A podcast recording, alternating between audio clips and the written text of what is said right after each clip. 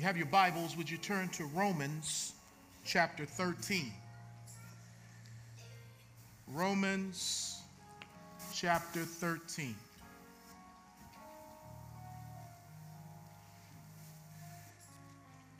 Let us pray. Lord, every time I stand behind this sacred desk to open up your holy word, to talk to your redeemed people about your glorious Son, I'm so humbled. But at the same time, Lord, I am emboldened because I know that your word will never return void. That your word is a two edged sword. That your word is the truth, and we need to hear the truth. And it's not my ability to preach it, teach it, or explain it. But the word is going to do what the word is going to do with or without me, or even in spite of me. So, Lord, I step out of the way that you may receive the glory on the platform that is rightfully yours as Lord to talk to your people. And we all depend on the Holy Spirit to give us ears to hear, the heart to change, and the ability to live it out. May we interact well with you during this time. Whether we are nine or 90, you have a word for us. And I thank you for that. In Jesus' name we pray. Amen.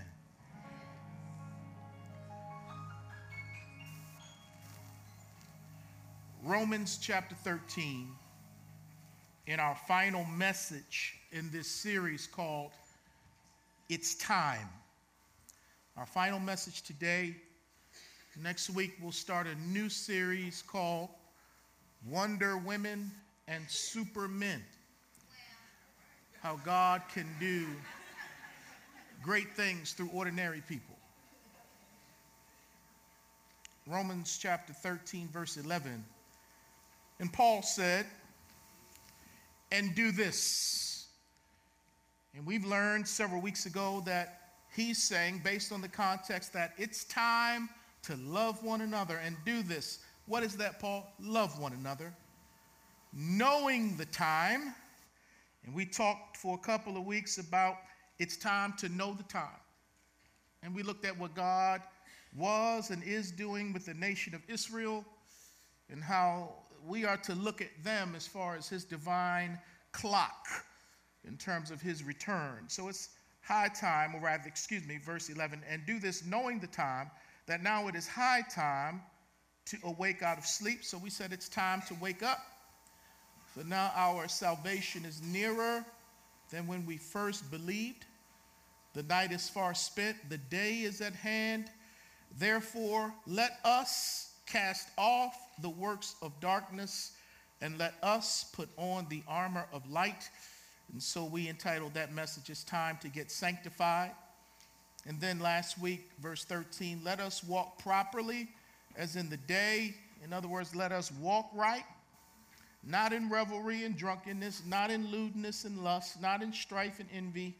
But here we are today, verse 14. But put on the Lord Jesus Christ and make no provision for the flesh to fulfill its lust. So when Paul says, but put on the Lord Jesus Christ, we're going to call this message, It's Time to Get Dressed. It's time to get dressed.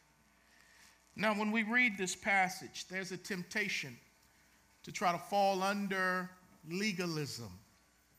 And legalism is man's attempt at living righteous based on man's rules. But we know that legalism does not produce righteousness. And the reason why I say that is we'll look at this and say, I got to start casting stuff off and I got to start putting stuff on. And yes, our faith should motivate us to action. But as we'll see today, that religion or legalism, these are works of the flesh. But we want to make sure that we are led by the Spirit of God, especially in the practice and pursuit of holiness and sanctification. And one thing about legalism we know is that legalism comes up with formulas that if you do this, then this will happen spiritually. If you follow A, B, C, and D, then this will happen for you. Follow these rules. And what I love about Romans is that there are no rules to follow here. Because in verse 12, Paul says, let's cast off the works of darkness and let's put on the armor of light. And as we talked about sanctification on that Sunday, we talked about how sanctification is a process where we are turning from ungodliness and turning to the Lord, turning to God. That we're turning from and we're turning to. That there's this process of saying no and saying yes. And some of us, if we're not careful, will just jump in and say that that's the formula for godliness. Pastor said that you got to cast off and put on, you got to say no, you got to say yes. But in verse 14, Paul throws that formula off because rather than starting with what not to do, he starts with what to do in verse 14. He says, But put on the Lord Jesus Christ, and now the negative, and make no provision for the flesh. And so we see two different ways to approach sanctification or godliness. We can approach it uh, starting with the negative first, take off, then put on, or start with the positive, put on, and then make no negative. So I said all that to say, let's be careful of not slipping into rules based relationships or righteousness with God. This is a fellowship, this is a walk with Him. And sometimes in this walk, there is no path. There are no rules to follow except love God and love your neighbor. And so I just hope that that encouraged somebody today that there is no formula for godliness. There are no ABC one, two, threes. You do this and you'll be all right. No, no, no. It's draw nigh to God. That's the principle. But Paul says, he says, but put on the Lord Jesus Christ. And I ask the question what does it mean to put on the Lord Jesus Christ? Now, technically, we are already clothed with Christ. Technically. The same writer said in Galatians chapter 3, verse 27 For as many of you as were baptized into Christ have put on Christ. And so when Paul talks about baptism in Galatians 3, he's not talking about water. He's talking about something that happens by the Holy Spirit, whereby he immerses you or places you into the body of Christ when you say, I accept Jesus as my Savior there is a transition that happens from the kingdom of darkness into the kingdom of light.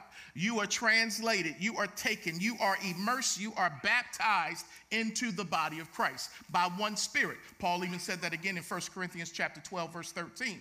We are immersed or baptized into one body by the spirit through faith in Christ. So we're talking about identification and where we are placed by position. And when we're placed into Christ, when we are justified or declared righteous in the sight of God because of what Jesus did on Calvary and through the empty grave, when we are baptized into the body, we are also clothed with Him. We have put on Christ. So Christ is our garment. Why is that so important? Because the Bible says in John chapter 17 that the Father has loved us even as He has loved His Son.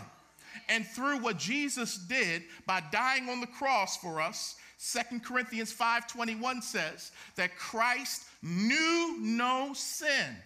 We know sin. But he became sin for us so that we might become the righteousness of God in him.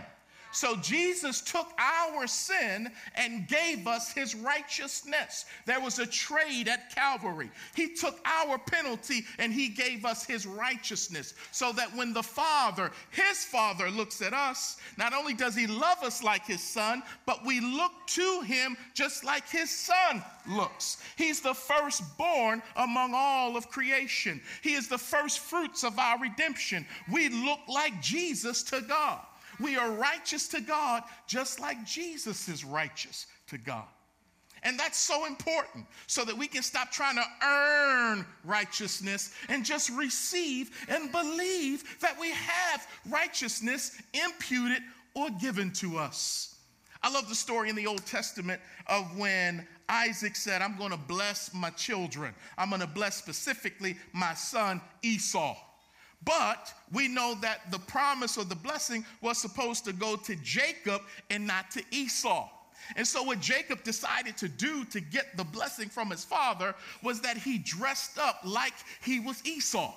He put on Esau's clothes. He killed an animal and put the hairy skin on himself because Esau was a hairy man.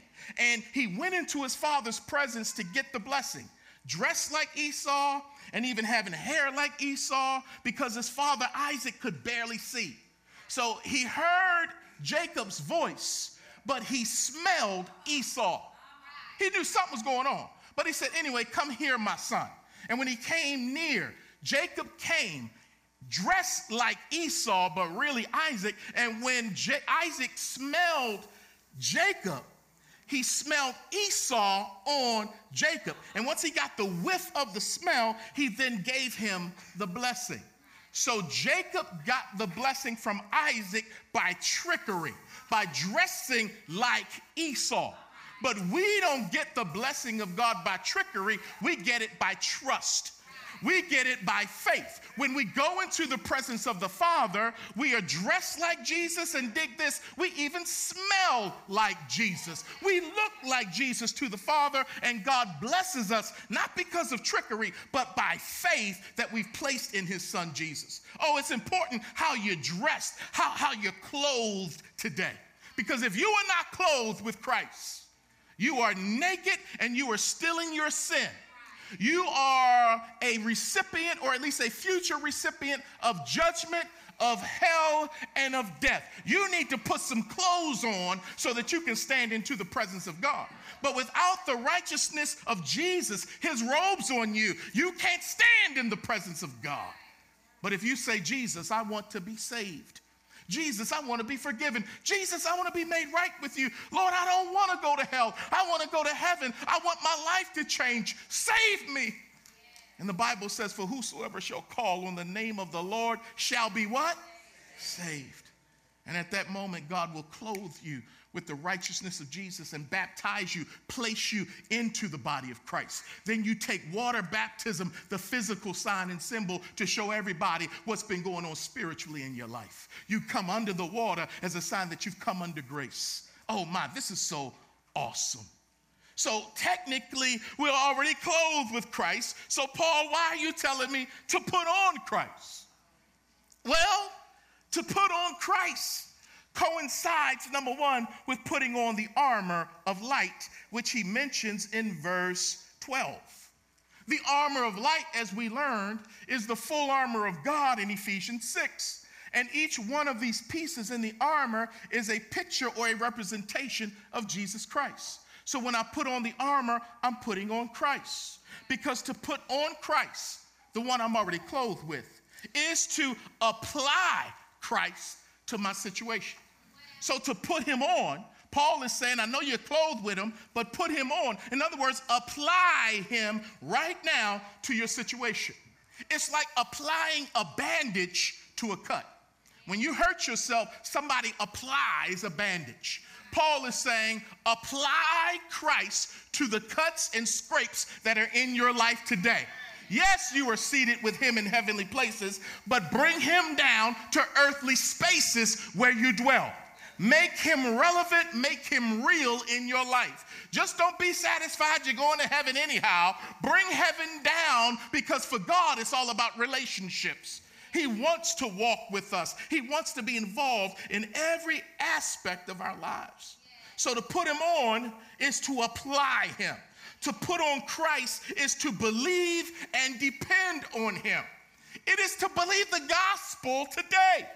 The gospel that not only saves me from my sin, but reminds me of how precious and how valuable and even how powerful I am because of the risen Savior. The gospel is just not for lost people to get them saved, the gospel is for saved people to continue to walk like saved people. I've got to believe today that God loves me. I've got to believe today that Jesus died for me and rose from the grave for me. And so, preaching the gospel to myself is applying Christ and depending on Christ for whatever I'm going through. Because if God did not spare his only son, but delivered him up for us all, how shall he not get me through what I'm going through today? So I got to apply Christ. I got to believe the gospel today. To put on Christ is to transfer Christ to a uh, deleted account or, or a depleted account, rather. To put him on is to transfer him to a depleted account. Pastor, what do you mean? Well, money. There are times I have to make a purchase, but I know that based on the purchase I just made, my bank account has been depleted. So I look at my account online and I say, man, okay, I want to buy this or do that, but there's not enough in my account. So let me go to my savings account can anybody say savings account? Amen. It's good to have a savings account, live by a budget. Amen. That's good stewardship because sometimes you might have to make a transfer from the savings account into your operational account so that you can make a withdrawal. And, and, and, applying Christ means that sometimes I'm going through life and I'm struggling. Man, I'm worn out, I'm weak, and I don't know what I'm about to do. I may bounce a check uh, uh, in relationships up in here. So, what I got to do, I got to apply Christ. I got to transfer Christ into my empty account. In other words, I need Him to fill me up again. Because I it, oh, because being empty, I will make some mistakes. Being empty, I'll embarrass his name. But Lord, I gotta put you on, I gotta make a transfer. Jesus, would you fill up this empty vessel? Jesus, would you take care of this depleted soul right now? Because Jesus can't fill us if we're filled with us. We have to be empty, which is a good thing, so that He can fill us. That's why Paul said in Second Corinthians, I take pleasure in being weak, because when I'm weak through Christ, that's when I'm strong. So when we, you know, live and we get weak and tired and worn, God says, I'm here to fill you. You got to put me on, Chris. You got to transfer this righteousness, this power that I have in heaven, you got to transfer it into your life. Because to put on Christ is to cover up with Christ like you, you need a blanket on a cold day. To put on Christ is to get dressed with Christ. Now, if I play football for the National Football League and I got drafted by the Saints, yeah, yeah, yeah. I got drafted by the New Orleans Saints. And the day they draft me and I sign the contract, I am a saint. By position, I am on the Saints and I am a saint. But what good is being on the Saints if I never put on the uniform? I'm on the team, but in order to play this thing out, which is really my purpose to play the game, I can't play the game without getting dressed like a saint. I got to put on the equipment, which is the armor, and then I got to put on the jersey, which is the righteousness or the clothing, you know, that covers the armor. So I'm on the Lord's team. Thank God he drafts bums. Thank God he drafts scrubs. He put us on his team, made us saints by position. And then he says, I got a uniform that I want you to wear every day. I got armor that I want you to put on every day. Put these pads on, put this jersey on, and walk like who you are. Live like whose team that you're on. Put on Christ today. Don't live for yourself. Because if I choose, choose not to put on Christ every day, throughout the day, my flesh will naturally dominate me, defeat me, and destroy me. if I'm not intentional to live godly and to do godly things, I will naturally do ungodly things. I don't care how saved you are or how long you've been saved. If you're not intentional to be godly, the Bible says, For as bodily exercise profits a little, so is godliness with contentment great gain. In other words, I have to be intentional to work my spirit just like I work my body in order to see results in the physical or even in the spiritual realm. And so I have to be intentional to get involved in the spiritual disciplines. I dedicate myself unto devotion so that I can grow spiritually. I'm not devoted to discipline. No, I discipline myself to love Him. I discipline myself to worship Him. I discipline myself to read His Word, to memorize His Word, to come to church, to give to Him. Because if I don't do these things, there are other things that are going to happen naturally that are contrary to God. Paul said in Romans 7, verse 18, For I know that in me, that is in my flesh, nothing good dwells. I'm about to send some humble pie out here to everybody today. Just to let you know, yeah, you're saved, thank God, but you're not all that. You're saved, but on your best day and in your best moment, when you do good, evil is still present with you. And as Paul said, it's still in you because of your flesh. So Paul said in Romans 13, but put on the Lord Jesus Christ and make no provision for the flesh to fulfill its lusts. So now Paul is talking about this battle that wages within every Christian between the Spirit of God and the flesh of man. And everybody goes through it. I don't care how uh, high up the food chain you are spiritually, you still have flesh attached to you, which means that you're still a wretched person, even though you're righteous because of Christ. I'm saying all that to say, don't put nobody on a pedestal. Oh man, y'all not hear me. Y'all ready to go out and eat hot dogs and get the treats. I know that, but hold on. The only person worthy of our worship is Jesus. And the only person able to, to stand the spotlights and the scrutiny of man is Jesus. When we start putting people on these pedestals, they can't handle the spotlight and their flaws begin to show. And people who are worshiping people stop worshiping God because they put their faith in people. And when those people fail, so does their so called faith in God fails. But every person, let's just get it straight. In other words, cheer up, Christians. You're worse off than you think you are. You're worse than you think. We're going to talk about the flesh. But at the same time, cheer up because you're blessed more than you can ever know because of what God has done for us. Let's get into this, and so I can move to a close. The flesh, the flesh. What is the flesh? Well, context is the best interpreter of the word flesh. Context is really the best interpreter for anything, but especially the word flesh because it's used different ways in the Bible. Context tells us what it means. Three things about flesh. Number one, flesh speaks of the human body.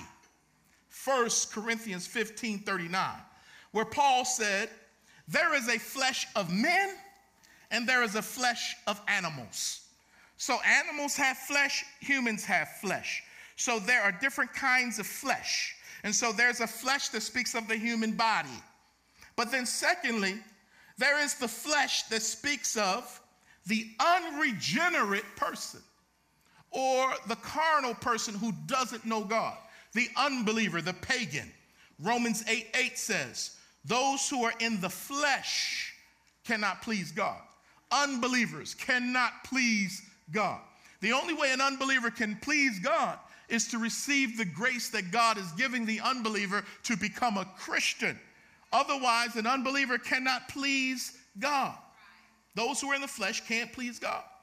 But the flesh, number three, that we're dealing with and we're working with for most of us in this house today is what speaks of the unregenerate aspect of the regenerate person. So there is the flesh that speaks of the human body. There is the flesh that speaks of an unregenerate or unborn again, unbelieving person.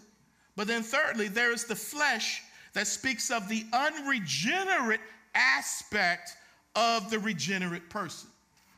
I became regenerated or made alive in 1984.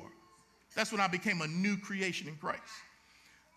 I became regenerate, but I still had this thing attached to me called my flesh. There's an unregenerate reality still attached to one who is regenerated. And there's a daily struggle, the process of sanctification, where we're growing and becoming more and more like Jesus by the help of the Holy Spirit and obedience to Him, that we look like Christ until we go and see Christ and we're made just like it. So until that day, we're all in a process. And so Paul said in Romans 7 24, Paul, the great leader, Paul, the great church planner, Paul, the one who, through the power of God, raised people from the dead, Paul said, I am the chief of sinners still. Not I was, I is, present tense, the chief of sinners.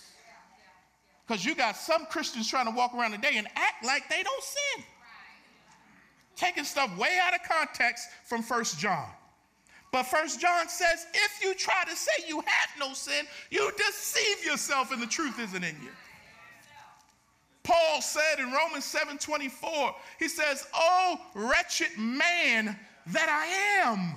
Not that I was. No, because truth is, when you become righteous by faith in Christ, you become born again, you get regenerated, the closer you get to God in sanctification, the more aware of your sin you become. The more you walk in the light, the more you see the darkness in your life. And so that's why, man, you, you can't act like you've arrived. I don't care how long you've been walking with God. You may not be doing some of them things you used to do, but God now starts calling out stuff like your attitude, your mouth, your eyes, your heart. And, when your heart condemns you, God is still greater than your heart. But the closer you get to Him, the more you see you're not like Him. And that's why we need grace, grace, grace. Oh my goodness. Paul said, I'm a wretched man. Who's going to deliver me from the body of this death? And he goes on to say, Thanks be to God through Jesus. He's my deliverer, not just in 1984, but today in October 2017. He's still my deliverer. I need him today to deliver me from myself, to deliver me from Satan, to deliver me from the world. I need him to deliver me from temptation. I need a Savior, and his name is Jesus, Yeshua, the Lord who saves. He didn't save me so then I could turn around and start saving myself. No, he saved me so that I could know that there is a Savior who's in the world today. And no matter what, oh, I'm trying to quote to him, I don't know it. Let me move on. I know that he is with me no matter what men may say. I've seen his hand of mercy. I've, and all the time, he's all Christ Jesus lives. He and a long life. He lives. He lives. Salvation. We got to hit it right. Salvation too. You ask me how? He within. Oh, Lord. Thank you, Randall. I know you love them hymns, baby. I need him today because the flesh is nasty today. The flesh is a wretched sin principle that resides in each believer. I was born into Adam, thus being born into sin. But I thank God I was born again into Christ and into his righteousness. I am no longer in Adam, I'm in Christ. But because I'm still human, Adam is attached to me through the flesh. And so the flesh is this thing that is corrupt and is trained and it goes against God. And I won't be freed from this corrupt flesh until I see Jesus in heaven. And until that day, I groan to be clothed with my new dwelling place. Because this old building got leaks in it.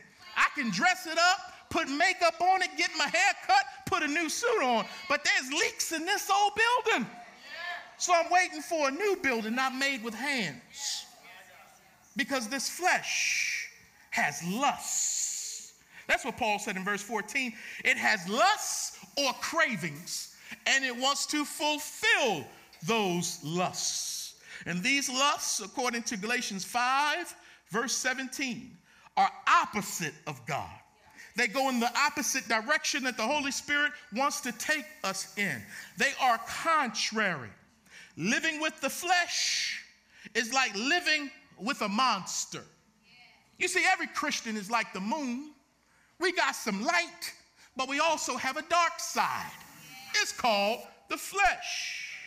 This monster is real, but it doesn't have to dominate us.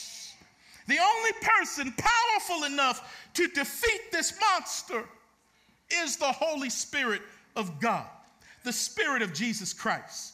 Romans 8:13 says, "For if you live according to the flesh, you will die. But if by the Spirit you put to death the deeds of the body, you will live." So the way that we grow in sanctification is not by grit, but it's by grace. It's not by trying to will this thing out through my human power. No, it's submitting my human power to Holy Ghost power so that together we deal with this flesh. Because it is exacerbating and futile to try to live for God in your own strength. The Holy Spirit is called the helper for a reason. Let him help you. We need to submit to him. We need to walk with him. And as we do that, Paul said in Galatians, we won't fulfill the desires of the flesh. But I got to let you know, we have desires. And that flesh will talk to you about the pride of life, the lust of the eyes. It will crave all kinds of things. It doesn't take a vacation. It doesn't go to sleep. It talks constantly. It allures constantly. But that's why God says, I'm giving you my spirit, and He won't leave you and He won't forsake you. So, as alive as the flesh still is, the Holy Spirit is in you as well. And it's a choice of who will we submit to in this moment. Paul says in Romans that there's this law in us. There's a law called the law of the flesh and the law of sin and death.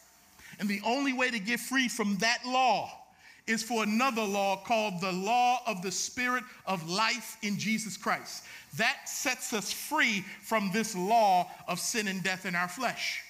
And the best way I can think of illustrating this to you about these laws that are working in us is that the law of gravity says if you go up, you're going to go down.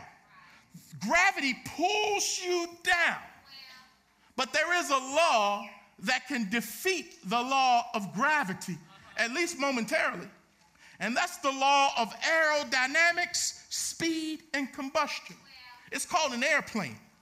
Airplanes defy gravity every time they fly. There's a law that says come down, but another law says I can stay up. And so when I'm walking in this life, there is something in me that's pulling me down every day, all the time. But there's someone in me calling me to rise every time. And as I submit to Him, we're able to overcome the flesh that wants to take me down and destroy me. So I can fly on the Holy Ghost Airlines as I submit as a passenger of Christ. But here's the thing Every airplane at some point has got to come in to refuel. It just can't stay up there. And that's why, as we're filled with the Spirit, we spring a leak, we run out, we get tired, and that's when we got to get refueled again. I got to get in His presence again. I got to get in His Word again. Because if I don't do that, my flesh is going to keep bringing me down, down, down. A lot of us are dealing with real depression Some of us are dealing with a kind of spiritual depression that can only be defeated by getting in God's presence, because in His presence there is fullness of joy. So some of us need medication. Other of us, of, of us don't need medication. We need to get into the prayer closet and get into the face of God and, and allow us to be lifted in His presence. Oh my, this is real. This is the real stuff. As I close, the flesh is like a horror movie. And the villain in a horror movie, you can kill it, but then it's coming right back. You thought you killed. You, you got victory today over that thing that got you down yesterday depression, lust, lying, stealing, envy, gossip, coveting. Oh man, you got victory today. And like in them horror movies, you're just sitting down at the end on the church bench. Thank you, Lord, for what you did. Flesh said, You got me yesterday, but I'm coming back today. And when it comes back today, jumping up out of the water like Jason to get you, you got to then apply what you did yesterday to have victory today. You got to crucify the flesh, you got to put it to death. And like Paul said, make no provision for it. How do we make provision for the flesh? We make provision for the flesh when we don't be true with ourselves about what we struggle with. James says we're all drawn away by our own lusts and entice. So, what may draw you away may not draw me away. But if I'm not honest about the stuff that draws me away, how can Jesus be an anchor for my soul? If I'm trying to fool God by saying, no, it ain't no problem, I don't have no problem with this, I don't struggle with that, then the Lord can't be my Savior and help me through it. But the minute I admit to him that it's not an affair, it's adultery, the minute I admit it to him and say, I need some help, then the Savior steps in and says, We're going to overcome this together right now. Put me on right now, and we'll have victory in this moment. Make no provision for the flesh. Young people are here today. I want to remind you of Daniel. Daniel chapter 1, verse 8. Daniel made up his mind ahead of time. Daniel 1a says, But Daniel purposed in his heart that he would not defile himself with the portion of the king's delicacies, nor with the wine which he drank. Therefore, he requested of the chief of the eunuchs that he might not defile himself. So Daniel said, I see them giving out this wine that's been dedicated to these false gods. I don't want to make myself impure as a Jewish young man. So, so I'm going to purpose in my heart that when they come around to me with that alcohol, I'm going to say, No, I'm not drinking it. When they come around to me with that meat that's been sacrificed to idols, no, I'm not eating it. But what a lot of us do is we don't make up our mind ahead of time or we're not honest with ourselves with the stuff that attracts us. And we're in the moment and the flesh takes over and we can't hear the voice of the Spirit because God has become unreal to us in a moment where we're captured by temptation. But a lot of times we can endure temptation if we make up our mind ahead of time that I'm not going out like that. So when they call you and say, You want to come to the party? Uh, who gonna be there? What y'all gonna be doing. Because if so and so is there, that ain't good for me. If y'all are doing this, that ain't good for me. I'm gonna make up my mind before I get up in there and talk about, I don't know if I should do this. Uh, no, I'm gonna make up my mind ahead of time. I ain't gonna make provision for my flesh. If I'm trying to cut back on ice cream, Lord have mercy. Why buy ice cream and put it in the house? Because in a moment of weakness, you'll go to it. But let me tell you how slick the flesh is. The flesh says, What's wrong with buying ice cream? Aren't y'all gonna have a party and people coming over? Uh, uh, uh didn't y'all get, you got some guests coming over? You wanna have a dessert for them. But the flesh is like, yeah, yeah, it's telling me that. But I know the flesh is saying, we gonna eat that ice cream because ain't no guests coming. And at that moment, in Kroger, aisle five, what am I gonna do? I usually fall and fail in those moments. But when I wake up my mind ahead of time saying, now, you, when you go in Kroger, Do not buy ice cream. In Jesus' name, amen. And when that happens, I have victory. Pastor, does it take all that? yes, it does. Amen, amen, amen, amen, amen. But one day, everybody, this corruptible is going to put on incorruptible. This mortal is going to put on immortality, and this struggle that we have every day will cease when we get a new body that's made like Jesus' body. And there won't be that internal struggle with the flesh anymore. My goodness, thank you, God. Let me dismiss all of the trunk hosts at this time. If you are a trunk host, you are dismissed at this time. Trunk hosts, go ahead out. Trunk hosts, you are dismissed.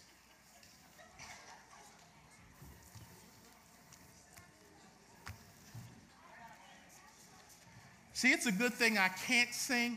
I'd be singing every Sunday. See, when I sing them hymns and stuff, man, boy, if I could sing, I'd be like, ah! I'd be going in every week. but I'm going to make a joyful noise. Jewel, when you're leading worship, sometimes I feel like I'm so loud that I'm throwing the people off up here. You know, I'm making a noise. I'm out of tune. I'm just, but I'm loud. And I love God. And I'm going to bless him. Ah. Boy, boy, boy. Thank you for the hymns, Lord. All right. If you're planning to participate in trunk or treat, we're going to dismiss you in a moment to go down to the fellowship hall so you can eat whatever lunch you may have bought.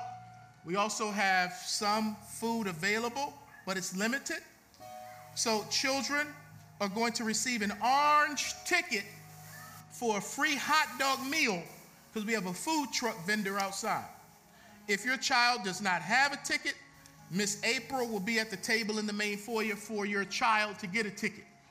Now, adults, don't let me see you with an orange ticket in your hand and kids don't have a ticket.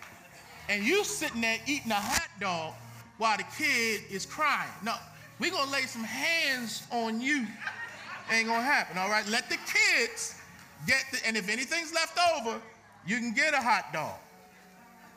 And if you have a ticket or you're planning to purchase from the food truck, please access it through guest services area, also in the hallway. There will be a person to direct you. Then you'll go back to the fellowship hall to eat. And for safety reasons, we are asking that everyone remain in the fellowship hall until Miss Felicia dismisses us to the parking lot. So don't run out to the parking lot just yet. Let the folks get ready with their trunks. Let people who aren't staying leave off the parking lot. And then once everything is set in place, then we'll open the doors and let the captives free to get the candy. Amen. All right, well, let's stand on our feet. We're heading down to the fellowship hall where we will wait for instructions from Miss Felicia. Let's pray, Strong Tower. Oh God, thank you for giving us your word. Thank you, God, for giving us power to live for you in this world so that people may see Christ even in our brokenness, even in our imperfections. Because, Lord, we can tell them, don't focus on me solely, focus on the God who is at work in me. Oh, God, make us ministers of the gospel. Help us share our testimony so that people who are out there struggling can recognize we haven't been saved our whole life. And we're still struggling with some things too, but by grace. Thank you, God. Now unto him who is able to do exceedingly and abundantly above all that we could ever ask or think. And it's according to the power that is at work within us. To him be the glory, the majesty, the dominion, and the power, both now and forevermore. And all of God's people said, Amen. Amen. Please head on down to the fellowship hall.